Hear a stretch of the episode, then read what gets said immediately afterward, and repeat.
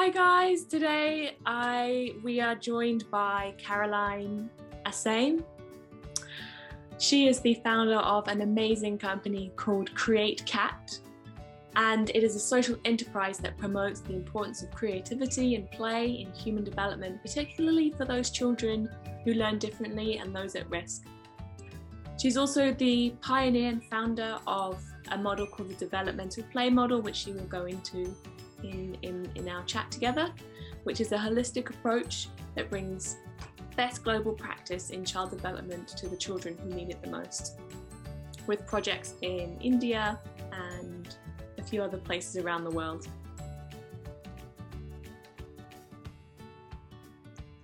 Hi, Caroline, welcome. Thank you. Thank you for having me. And you're joining us today from Singapore. Singapore mm. on the equator. Awesome. Nice and hot there. Indeed, indeed. And looks like we're about to have rain any minute. So if I look out the window and you hear thunder and lightning, it's a tropical rainstorm. Oh, I miss those. I miss those. I grew up in Thailand for a little while and those are my favorite favorite times of year, the the rainy season. Um, going swimming outside, which maybe wasn't the safest practice, but um, yeah, they're awesome, those storms. Yeah, they are, aren't they? They are got a lot of passion and power. Yeah. so you're a play consultant? I'm well, I'm actually I'm an occupational therapist, an arts and play therapist, and an educator. Oh wow. So I'm a clinician by background and mm. also um, uh, a mother of three boys and uh, um, and then I do a lot of training and education as well. Oh, great! And and you work for with a company called. So my company is called Create Cat, which stands for Creative Arts Therapy and uh, Create Creative Arts Therapy and Training. It's a sort of umbrella company, but our main passion and uh, product is something called developmental play. Mm. And and what what is that uh, it's it's a model for understanding how and why children play and how as adults we can support children play um, to we can support children to develop through play. Um, and it brings together my clinical background my occupational therapy background my creative arts therapy background my education experience my neurobiology um, background as a clinician, and also my experience as a parent, um, into a sort of very simple pyramid model that looks at particularly what we call pre-verbal play, because most of us, when we think about play, we think about what's called higher play, which is um, imagination, storytelling, being able to build magical worlds. And we forget that actually before children are able to do that kind of play by about three or four, certainly by five, lots of other play is happening earlier. And mm. because I'm a clinician, I work with children who um, learn differently or maybe have emotional challenges or who have had a trauma. They often go back into that pre-verbal, i.e., before language play. Right. And um, we've forgotten about it. If you ask anyone a memory of play, it's generally um, no younger than four years old. Because of our cognitive development, we remember most things from about four. Mm. Does that mean we're not playing before four? No, it doesn't. So, developmental play was really about helping us understand how play begins um, almost before a child is born. You know, they're rocked in utero, they're sung to. Um, sometimes parents will tell stories to the unborn infant. So, play is beginning very early. But as adults, we've forgotten what it means and how it works. So, developmental play is very much a model that helps you understand how children learn from the very beginning of sort of conception and um, birth through the medium of play and positive relationships. Mm, yeah, I didn't think about play being in utero as well. Well, it's the movement, it's that rhythm because I work with quite a lot of children with um, uh, um, quite substantial challenges sometimes, I often find myself thinking maybe with a four or five year old, going back to really early developmental stages, and you find sort of white music and rocking helps them feel safe and wow. goes back to sort of early development. And then you sort of help them build up. It's basically like rewiring the brain. A lot of my clinical work, that's what I do, um, following this model, mm. is thinking this is how children develop and grow. If they've got a challenge or something's happened and they're not developing in the right way, let's go back to the foundation skills, strengthen them, and build them up. So, developmental plays based on a pyramid. The idea you've got strong foundations, you can build a strong pyramid. Mm. Um, a bit like Maslow's hierarchy of needs. Yes, I was thinking. yeah. How did you? So, how did you get into this? Oh, now that's quite a long story in some ways. Um, I've got the, my hot chocolate.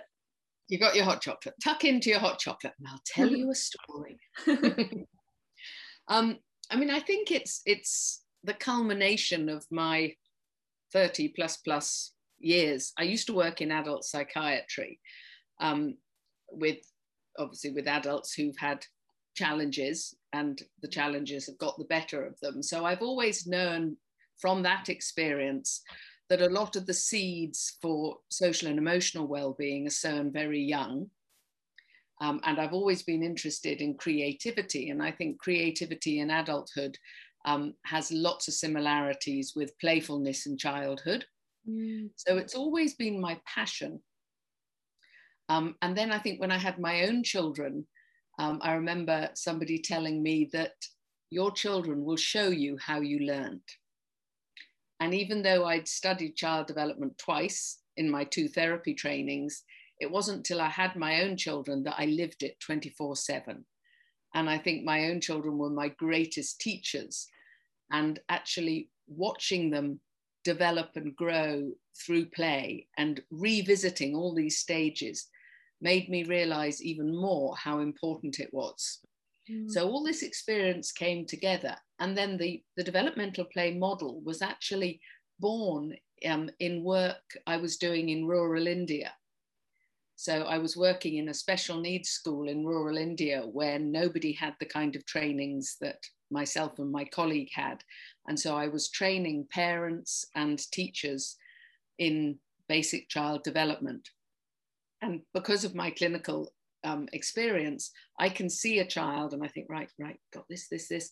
And within five minutes, I can make recommendations that I know will help them develop because I've had all those years' experience. And I thought, how can I get that expertise into a simple, accessible form so that it can go into translation to parents who haven't got the luxury of doing two degrees and five years to get the expertise. They need it now for their children. So it was really translating through a, uh, sorry, training through a translator in a different culture, trying to get rid of all the the fluff we have around it and trying to think, okay, what matters most and how can I help these parents? So it was born from necessity of getting what I felt was best practice in child development to the people who needed it most.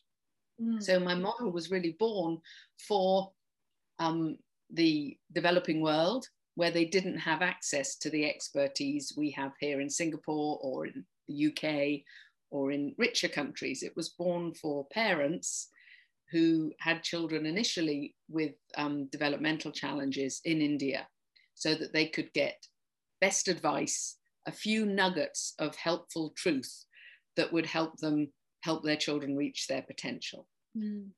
And what um, are those nuggets? What are, what are the what are the first steps to this to this model? Well, um, uh, what I will give you a link to, um, and mm-hmm. maybe you can put in at the end here, is the little YouTube movie. Have you seen it about developmental play? It's an animation my animator made. I'll make sure we give a link, but it explains how children grow through this developmental play pyramid. And the bottom of the pyramid is about um, sensory body play. So the idea, and this is an occupational therapy concept, that we develop through our eight senses. Now, usually people think about the five touch, taste, smell, uh, vision, and hearing, but we actually have three hidden senses uh, the vestibular, which is all about balance and feeling grounded, Pro- proprioception, which is about our body in space, yeah. and then interoception, which is understanding our internal organs, and that's all linked to heartbeat, hunger, feelings, and emotions. So that's the foundation, um, is the sensory body play. And then what I call attachment safety play.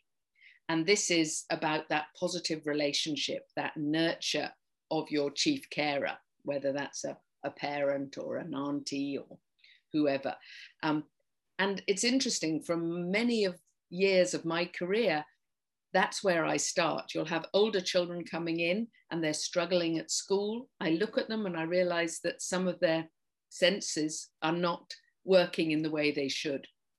And even though they function at higher levels, because they've got a challenge on that foundation, it really knocks the development, the pyramid wobbles. Mm. So, sensory body play is the foundation, and it's all about understanding our bodies and attachment safety play. Those are the foundation of the pyramid, which is um, really social, emotional, physical, and cognitive. Everything is linked with the sort of mind and the body.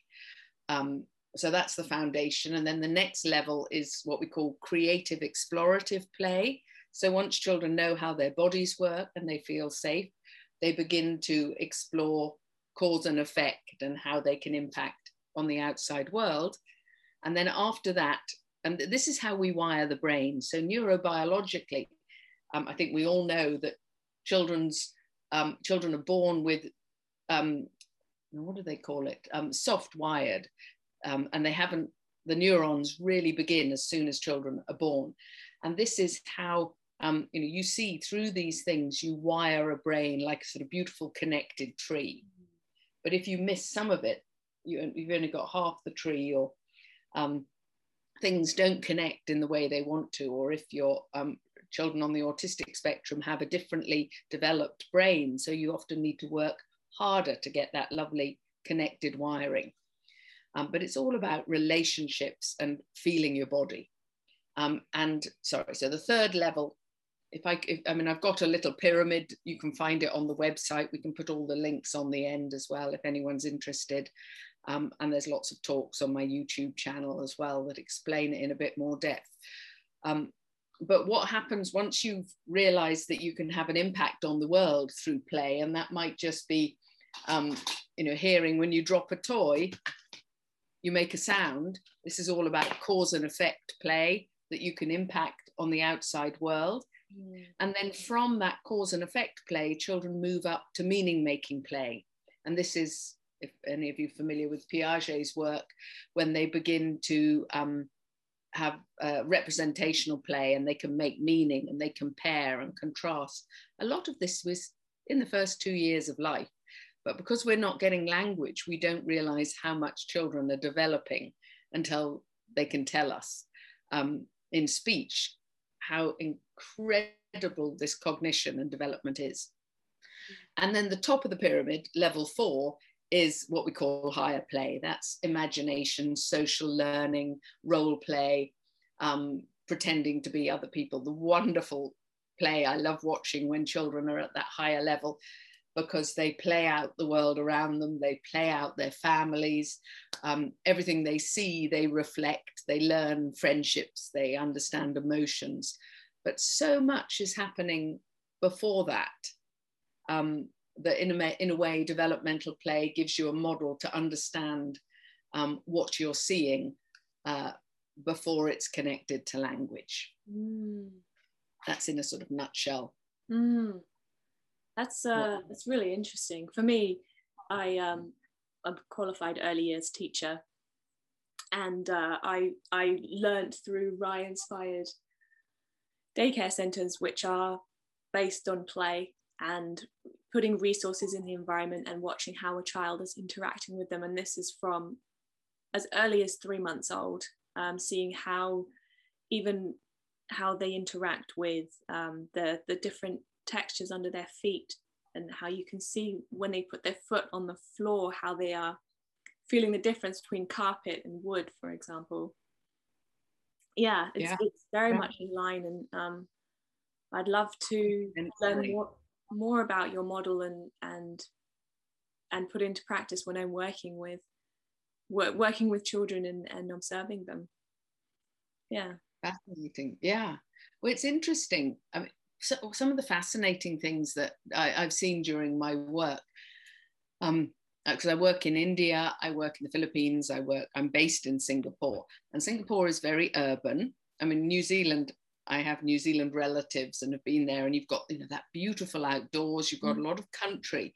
Yeah. We're a tiny little island here, and even though we're a sort of garden city and we've got lots of nature, it's different nature from the kind of nature you have in New Zealand. I grew up in um, a farming community in England, so you know, mm. that lovely, very similar to New Zealand, that lovely outdoors. You know, you made mud pies, you ran through woods, you climbed trees. Um, we don't have that kind of thing here in Singapore. It's um, very urban, uh, even our parks, um, a lot of them are level. You can't climb the trees here. Um, oh. It's it's not encouraged, and also it's full of red ants, which is slightly oh discouraging as well. So it's, it's a very different environment. And I'm fascinated in how it affects physiology. Right. And how people move differently here because they haven't had those different sensory experiences. Mm. Um, and working in Asia, where we've got um, massive um, urbanization happening and a lot of very big modern cities, um, it's incredible how it impacts on child development. Yeah, I can only imagine. And then with the, um, I, I don't know uh, about you, but I, I, um, I recommend to parents to not put their children in jolly jumpers or things that are going to get in the way of their natural gross motor development.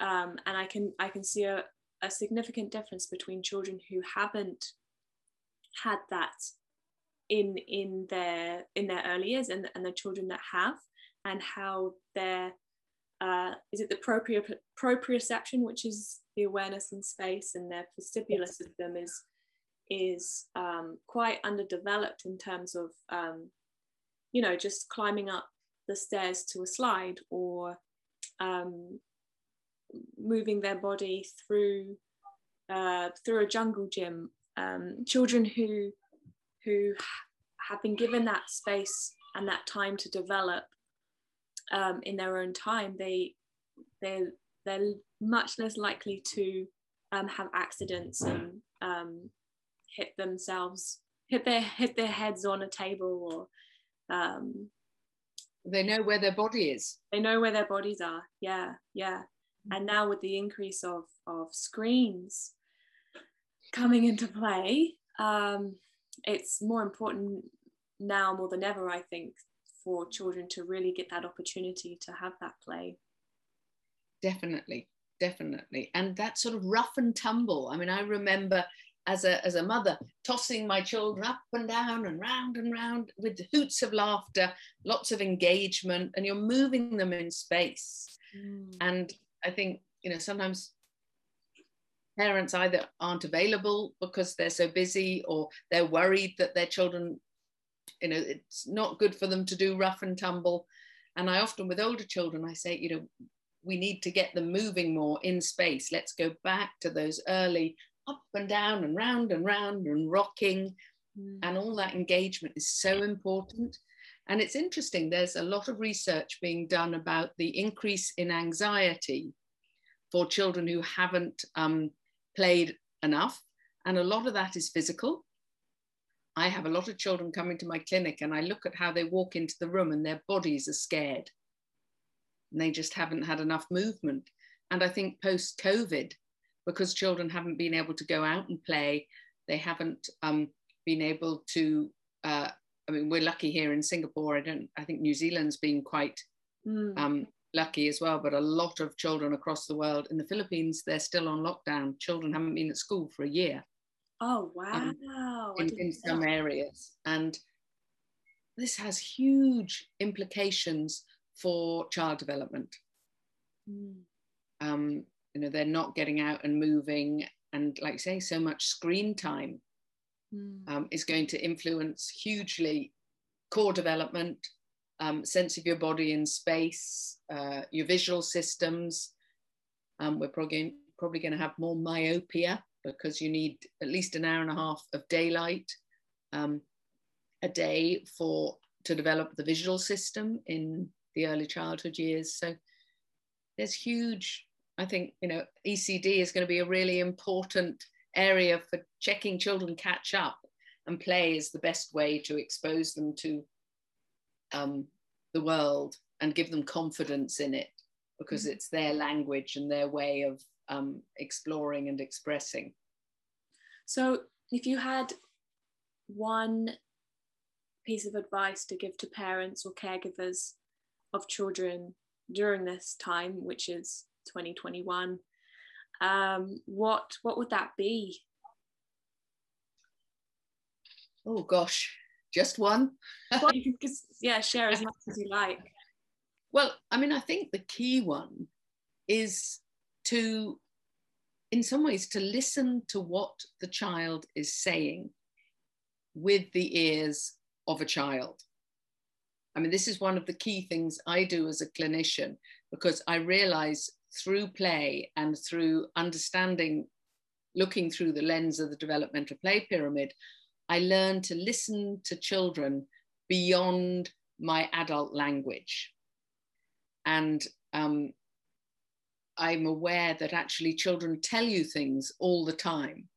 It's just, it might be in the way they move, the things they seek, the things they avoid, the way they play, the way they sit. Um, uh, a lot of it's through metaphor. And I mean, even children who don't have language are telling you things all the time. But. I think because of as adults, we've been so conditioned into a, a verbal, highly cognitive world, we lose the language of childhood. And there's a lovely poem from the founder of Reggio Emilia, The Hundred Languages of Childhood. Mm. And in many ways, what developmental play tries to do in um, our approach is to give us adults who've often lost the magic of play back some of that language so that we can hear what children are saying. Mm. Um, and I have, which you're most welcome to um, share. Maybe I can give you a link to the blog. I wrote a little story about um, a child on lockdown called Lin Lin on lockdown. And it outlines her play. It's written as a little story. You can see the way she's playing is telling you how she's feeling and how she's understanding her world. Mm. Because I think the greatest thing my children have taught me and working with children is um, that, you know, children are talking to us all the time. It's just in the language of play and not in our very verbal language. Mm. I did have a wonderful experience the other day, actually, when I um, was working with a child who does have good language. And I was trying to suggest for things to him to do because I knew as an occupational therapist he might need to learn this and this. And he looked at me and he said, he said, why are you doing all these things to me? He said, I've had an awful day as it is, and I just want to play. And I thought, out of the mouth of babes, this wonderful thing. And I, I, I could have hugged him because I thought, yes, stop being such an adult, Caroline. Watch this child, what he's telling you through his, you know, every time I tried to get him to do something that I thought would help help him, um, you know, feel stronger, he was getting. um, and then eventually he said it straight to me, and I thought, oh, you know, get rid of your adult brain, get down with the child, play with the child, listen to the child. That that I think is probably my one bit of advice. Mm. Children communicate all the time, and our role is to listen with the right kind of ears and see with the right kind of eyes. Mm. Um, and then we can be with them in the space where they need us to be. Absolutely. Um, yeah. Yeah. Which takes practice, getting into that that headspace and make sure that well, for me personally, I need to practice mindfulness in order to get there. and make sure that all my needs are met when I am observing a child because my needs can get in the way of what's really going on as well. Exactly, exactly. And about being really reflective. And and it's interesting, isn't it? Because in some ways, mindfulness is about us stopping racing ahead with all these thoughts, ideas, things that we've had put into our mind over the years. Um, and actually stopping and being and listening. Yeah. And uh, yeah, because I, I, I, do think a lot of children have to shout really hard because a lot of us aren't listening yeah. because we've been over educated, we're overqualified, um, and we're not listening. Yeah, I think um, there's a there's a common phrase where where where you know a child's attention seeking, um, and I and I think that when a when a child has gotten to that place where they're seeking attention, they they're actually craving relationship they're craving to be seen and they may have tried different techniques um, but we but we haven't seen it. We haven't we haven't yeah. um, noticed that they're trying to communicate in a particular way because we're, we're up here and we're thinking you know dinner washing uh, work etc etc and so um, when a child is getting to that place and they are misbehaving or they're naughty, I, I really don't like those words, um, attention seeking, then to, to look at to look at myself, to look at us as an adult and think, oh, this child's really craving relationship right now. What are they needing? What are they missing? Yeah, yeah. And what am I not hearing? What am I not hearing? Yes, yeah. Mm. Yes. I find it really helpful to, to say out loud, especially with a, a non-verbal child.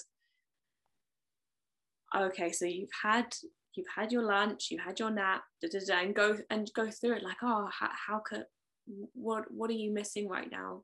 Um, and most often it's that connection, that relationship. Yeah. Yeah. Well, again, there's some fascinating work about that whole thing you said about being seen. Mm um, and that um, eye contact that you know you think about when you nurture a newborn baby i see you there's such intense um, eye contact mm. um, and engagement and what we call attunement and i was fascinated by a lot of the children who come and see me in my clinic um, just want me to watch their play yes and i was amazed why it was so powerful because sometimes parents would say what have you done you know, it's like you've turned a switch on in my child. And I said, mm. well, I've just let them play and watched them play and affirmed their play. And I was sort of a bit disconcerted. And I thought, why is it so powerful that seeing and watching a child playing? Um, and then there was some research that came out from the PEDAL Institute at the University of Cambridge, the Play Education Development and Learning Centre, about um, um, the neurobiology of eye contact and engagement. Mm. And it was a four month old little baby um, who was being held by the mother. And when the mother sang to the baby and looked into the baby's eyes and sang a nursery rhyme, the EEG peaked. And you got lots of good um, electro responses in the brain. When the mother sang the same song, same baby, but looked 20, uh, 20 30 degrees away and didn't make eye contact, maybe they were on the phone, um, the EEG dropped. I can't remember the exact statistics, but significantly below, um, I think it was up to two thirds. I mean, something just quite. And when I read this research, I suddenly thought, that makes so much sense. So, what I'm doing by seeing a child and literally looking at them, and they check out my eyes. Are you looking at me? Are you seeing me? Um, I'm actually firing those neurons at a maximum level. And that's why change happens so fast. So, I mean, another bit of advice I would say see your child, use seeing language, mirror them. This is all about mirror neurons, really, um, but engagement as well. Mm. So, I mm. think that seeing is really, really important. Mm. It's quite simple when, when it's broken down. I mean, every human, whether you're one or 50, to have to so, for someone to make eye contact and to really see you is is quite it, it makes me feel amazing when someone really sees me. Yeah yeah. Yeah. It's uh, do you uh, remember in the green naveen the what's the um avatar? You know that movie with the um the big tree and the, how they say i love you oh i mean i've never forgotten it because when they say i love you they i think they link their tails under that amazing tree and they say i see you. And love and being seen is so linked. Yes. Um, thank you so much for this conversation. It's been a real pleasure talking to you. If anyone wants to find out more information or wants to contact you, how can they do that? Uh, well, we have a website, um, which is quite easy to remember. It's www.developmental-play.com. Okay. Um, or you can, through um, my name, I'm easy to find online. Um, and then also my company website um, is uh, www.createcat.com. Um, and then we have an academy. Oh, if anyone is interested, oh, let me just show you this. Um, we do have a little book, and I'm just about to put the Lin Lin um, story. So this is a book um, which is on my academy called Fighting the Dragon, Finding the Self, mm. Why Art and Play Matter in Early Childhood. And it's really about all some all the theory that underpins the developmental play pyramid um, and model and it's dedicated to my children who've been my greatest, te greatest teachers and it's full of lots of stories about why play matters. And i wrote it for um, parents and teachers here in singapore to help them understand why art and play is important. Mm. and it's a very sort of practical hands-on book um, for anyone in the early childhood sector. So you can find that if you're interested on um, the create cat academy Okay. Um, and it's a downloadable PDF book, but it's very much for parents. Any parents who bring a child to see me, I say, look, I recommend you read my book. Um, it's much cheaper than talking to me, and um, you can find out all the things that I think will help you um, uh, nurture your child in a creative, positive um, way. And it's the core textbook for our developmental play um, training. Okay. So we have a, we have an online certificate as well, which is approved by the World Federation of Occupational Therapists. It's a 100 hour certificate in the developmental play model. And all of that you can find out about on the website or um, on the academy. Awesome. All right. Thank you so much. Thank you. Really nice to chat to you and stay safe in New Zealand. And you in Singapore. Thank you.